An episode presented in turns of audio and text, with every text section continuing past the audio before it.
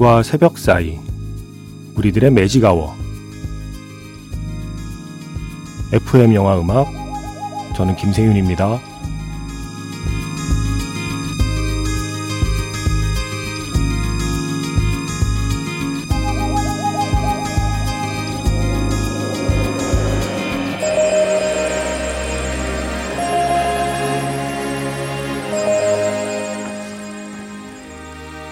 테마가 있는 영화 음악 플레이리스트 매직아워 스페셜 M으로 함께하는 일요일입니다.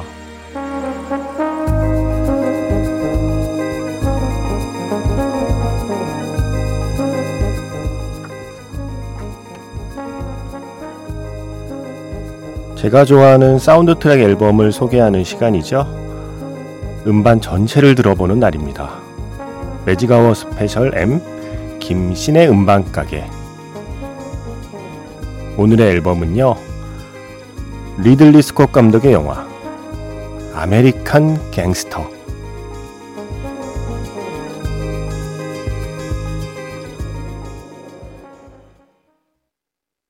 9월 17일 FM 영화 음악 시작하겠습니다. 저는 김세윤이고요. 오늘 첫 곡은 Why Don't We Do It in the Road 로웰 풀슨의 노래였습니다.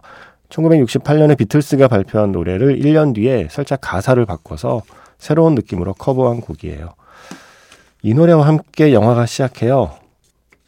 아메리칸 갱스터. 2007년 작품이고요. 리들리 스콧이 연출을 했고요. 덴젤 워싱턴이 실존 인물 프랭크 루카스라고 하는 일종의 마약 왕이에요. 예전에 송강호 씨가 한국의 마약 왕을 연기했다면 미국의 마약왕 예, 프랭크 루카스를 연기한 게 덴젤 워싱턴입니다. 좀 독특한 사람이었나 봐요. 영화를 보면 또 어떤 사람이었는지를 알 수 있죠. 그러니까 베트남 전쟁을 비즈니스의 무대로 이용한 네, 아주 흔히 말하는 촉이 좋고 음, 머리 회전이 빠른 사람이었던 거죠. 동남아시아에서 마약을 대량으로 구입해서 그걸 미군 수송기로 실어 나르는 미군한테 돈을 이렇게 좀 쥐어주면서 무기나 사람을 실어 날라야 하는 미군 수송기에 마약을 실어서 미국으로 가져온 거예요. 그야말로 산지 직거래 방식. 그러니까 뭐 많은 비용을 아낄 수 있었겠죠. 그리고 여기에 처음으로 브랜드를 도입합니다. 마약에 브랜드를 만들어요. 마약 봉지마다 블루 매직이라는 로고를 찍어서 파는 거죠. 그 전까지 마약은 그냥 몰래 몰래 파는 거였는데 이 사람은 그걸 아예 대놓고 그야말로 비즈니스 차원에서 브랜드 naming을 한 거죠. 예. 그래서 브랜드, 흔히 말하는 브랜드 value, 예, 브랜드 가치를 키워서 우리 마약은 믿고 써도 된다. 이게 이렇게 말해도 되는지 모르겠지만, 네. 그래서 어떤 그런 마케팅의 재능까지 갖고 있던 사람이었다고 해요. 프랭크 루카스라고 하는 이 전설의 갱스터, 그리고 그를 쫓는 열혈 형사, 리치 로버츠, 러셀 크로가 연기하는 바로 이들의 그 실제 이야기를 바탕으로 만든 영화가 리들리 스콧의 아메리칸 갱스터. 한 2시간 반 정도 되는데요. 저 정말 전혀 지루하지 않았던 기억이 나요. 이 영화 처음 볼 때 나중에 한 번 더 봤는데 아, 할리우드 상업 영화라는 게 이런 거구나. 리들리 스콧 참 이런 거 잘 만드는구나 라고 생각했던 영화였습니다. 무엇보다 음악도 기가 막히게 좋습니다. 이게 60년대, 70년대가 주 배경이다 보니까 그 시절에 흑인 음악이라는 게 무엇인가에 대한 느낌을 알 수 있는 아주 멋진 곡들로 가득 차 있는 영화 아메리칸 갱스터의 사운드 트랙. 오늘 매직아워 스페셜 M 김세윤의 음반 가게에서 이 사운드 트랙에 수록된 곡들을 빠짐없이 최대한 빠짐없이 들려드리도록 하겠습니다. 문자번호 샵 8000번이고요. 짧은 건 50원, 긴 건 100원의 추가 정보 이용료가 붙습니다. 스마트 라디오 미니, 미니 어플은 무료이고요.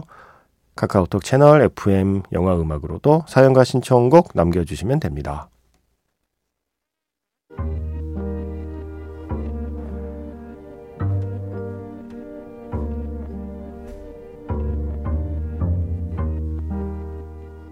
밤과 새벽 사이 잠들지 않는 심야 영화관 FM 영화 음악. 주말은 테마가 있는 영화 음악 플레이리스트 매직아워 스페셜로 함께 합니다.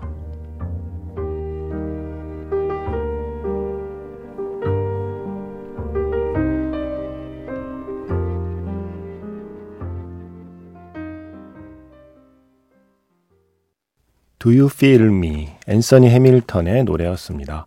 2007년에 아메리칸 갱스터 사운드 트랙 발매되고요. 어, 그 앨범에서 싱글 커트 된 게 바로 이 노래예요. Do You Feel Me.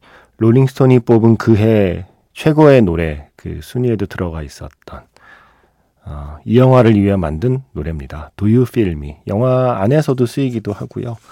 사운드 트랙을 대표하는 곡이기도 하죠. 바로 이런 느낌의 곡들이 가득한 곡이에요. 뭐 소울, 뭐 흔히 말하는 R&B, 블루스, 우리가 흑인 음악이라고 통칭하는 장르의 아주 다양한 노래들로 이 흑인 마약왕 프랭크 루카스의 이야기를 풀어내고 있습니다. 아마 이게 제일 유명한 곡이 아닐까요? 이 사운드 트랙 앨범에서는 Across 110th Street 바비 워맥의 노래예요. 이게 타란티노의 재키 브라운에도 이 곡이 쓰였거든요. 재키 브라운 재키 브라운 아마 오프닝에 쓰인 걸로 기억하는데 이 곡이 이 영화에도 쓰입니다. 아주 중요한 장면이에요. 이제 이 프랭크 루카스의 마약 사업이 아주 번창하던 그때의 몽타주 화면을 배경으로 흐르는 곡 바비 워맥의 노래로 시작해서요. 이 프랭크 루카스가 누구랑 결혼하냐면 미스 푸에르토리코를 만나서 결혼합니다. 그래서 그 사랑하는 여인을 처음 만나던 순간에 흐르던 곡. 조금 전에 Do You Feel Me를 불렀던 그 앤서니 해밀턴의 Stone Cold. 어, 두 번째 곡으로 준비했고요. 그리고 세 번째는 프랭크 루카스가 그 블루 매직이라는 제품을 처음으로 팔기 시작할 때 나중에 엄청나게 성공하게 되는 그 사업의 시작을 알리는 곡. 그때의 그 몽타주 화면에 나왔던 곡은 샘 앤 데이브의 Hold On, I'm Coming입니다. 그래서 이렇게 세 곡, 바비 워맥, 앤서니 해밀턴, 샘 앤 데이브의 노래 이어 듣겠습니다. 정윤경 씨, 아메리칸 갱스터 어제 봤는데 시간 가는 줄 몰랐어요. 음악도 괜찮은 것 같은데 신청할게요. 라고 사연을 보내셨거든요. 보내섰었거든요. 그런데 어떤 곡인지 콕 집어서 신청하진 않으셨어요. 아마도 모든 음악이 좋아서 그랬을 거라고 생각합니다. 음, 아메리칸 갱스터를 김세윤의 음반가게에서 한번 소개해야겠다라는 생각을 하게 만든 사연이기도 했어요. 저도 한때 이거 운전할 때 정말 뭐 하루 종일 차 안에서 들었던 음반이기도 해서 생각이 났거든요. 이 사연 보고. 아, 맞아, 맞아. 아메리칸 갱스터. 어, 이거 해야겠다. 고맙습니다. 정윤경 씨. 그래서 오늘 매직아워 스페셜 M 김세윤의 음반가게에서 리들리 스콧 감독의 2007년 영화 아메리칸 갱스터 사운드 트랙 소개해드리고 있습니다. 지금 세 곡이었죠. 바비 워맥의 Across 110th Street 그리고 앤서니 해밀턴의 Stone Cold, 샘 앤 데이브의 Hold On, I'm Coming 이렇게 세 곡이었습니다. 이런 곡들 사이사이에 어떤 스코어가 들어가느냐가 중요하잖아요. 기존에 있는 곡들과 어, 아주 자연스럽게 연결이 될 수 있는 리듬의 스코어들이 필요한데 그래서 이 영화의 음악 감독이 따로 있긴 해요. 따로 있는데 공동 음악 감독이라고 불러도 좋을 한 명이 참여를 합니다. 행크 쇼클리라는 사람이 참여하는데 예전에 퍼블릭 에너미나 어, 아니면 LL 쿨 J 같은 그 뮤지션들의 음반을 프로듀싱한 사람이래요. 그래서 그 흑인 음악에 대한 이해가 얼마나 깊겠습니까? 그래서 그 예전 모타운 스타일의 음악들로 스코어를 만들어서 어, 영화 중간중간에 쓰고 있는데 주로 이 주인공 프랭크가 클럽이나 뭐 바 같은 데서 대화를 하거나 누구를 만나는 일이 많거든요. 그 클럽이나 바의 배경음악 대부분을 이 행크 쇼클리의 스코어로 채우고 있습니다. 근데 리듬이 너무 좋아요. 예. 그래서 사운드 트랙에도 네 곡이나 실려 있습니다. 행크 쇼클리의 음악 네 곡으로 이 아메리칸 갱스터의 영화의 분위기를 아마 짐작할 수 있을 거예요. 먼저 Checking Up On My Baby 이 노래는 기존에 있던 곡을 커버한 곡이고요. 그리고 Club Jam, Railroad, 니키 반스 이 세 곡은 영화를 위해 만든 스코어입니다. 행크 쇼클리의 음악으로 가보겠습니다. 2007년 작품 리들리 스콧 연출 덴젤 워싱턴 그리고 러셀 크로가 주연한 영화 아메리칸 갱스터 사운드 트랙 오늘 한 시간 동안 소개해드리고 있는데요. 그 중에 네곡 듣고 왔습니다. 영화 속에서 주로 클럽이나 바에서 흐르고 있던 음악들, 프랭크 루카스의 활동 무대였던 그곳을 채우고 있던 스코어입니다.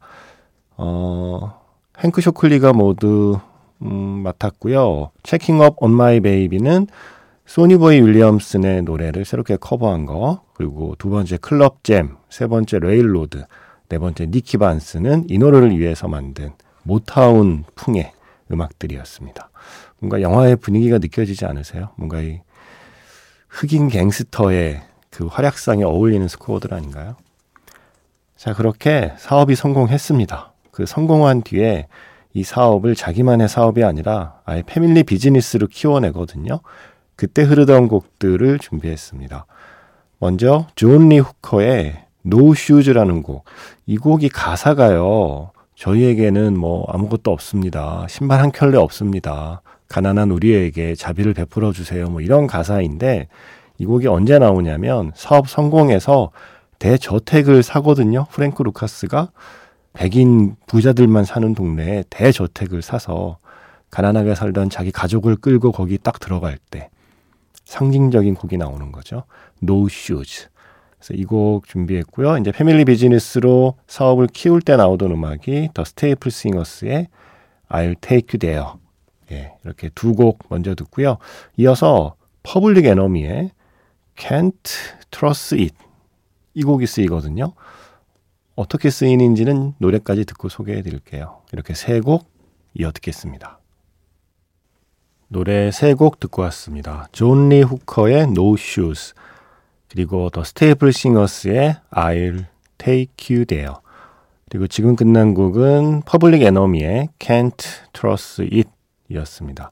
앞에 두 곡은 이제 프랭크 루카스의 사업이 막 성장할 때 나왔던 곡이고, 어, 마지막 곡은 조금 다른 시간대에 흐르는 곡입니다.